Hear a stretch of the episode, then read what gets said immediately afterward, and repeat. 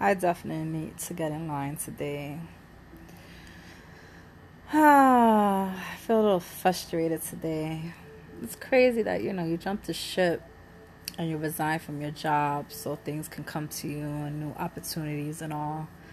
And you go on all these interviews, all these interviews that tease you because they're in the locations that you would wish to get an opportunity at to better and move forward in your career and the entertainment business. And nothing ever comes through. Nothing ever comes through. But you get hired for an administrative assistant billing job right on point. Granted, everything is a blessing.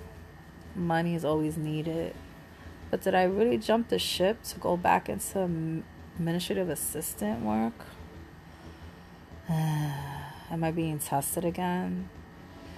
Should I just show up and play the part for a day and see how it goes? Because, as I said, blessings come in disguise. And it's funny how this job position is in the CBS building. Hmm. I'll keep you posted. Have a good day, guys. Happy Tuesday and get in line.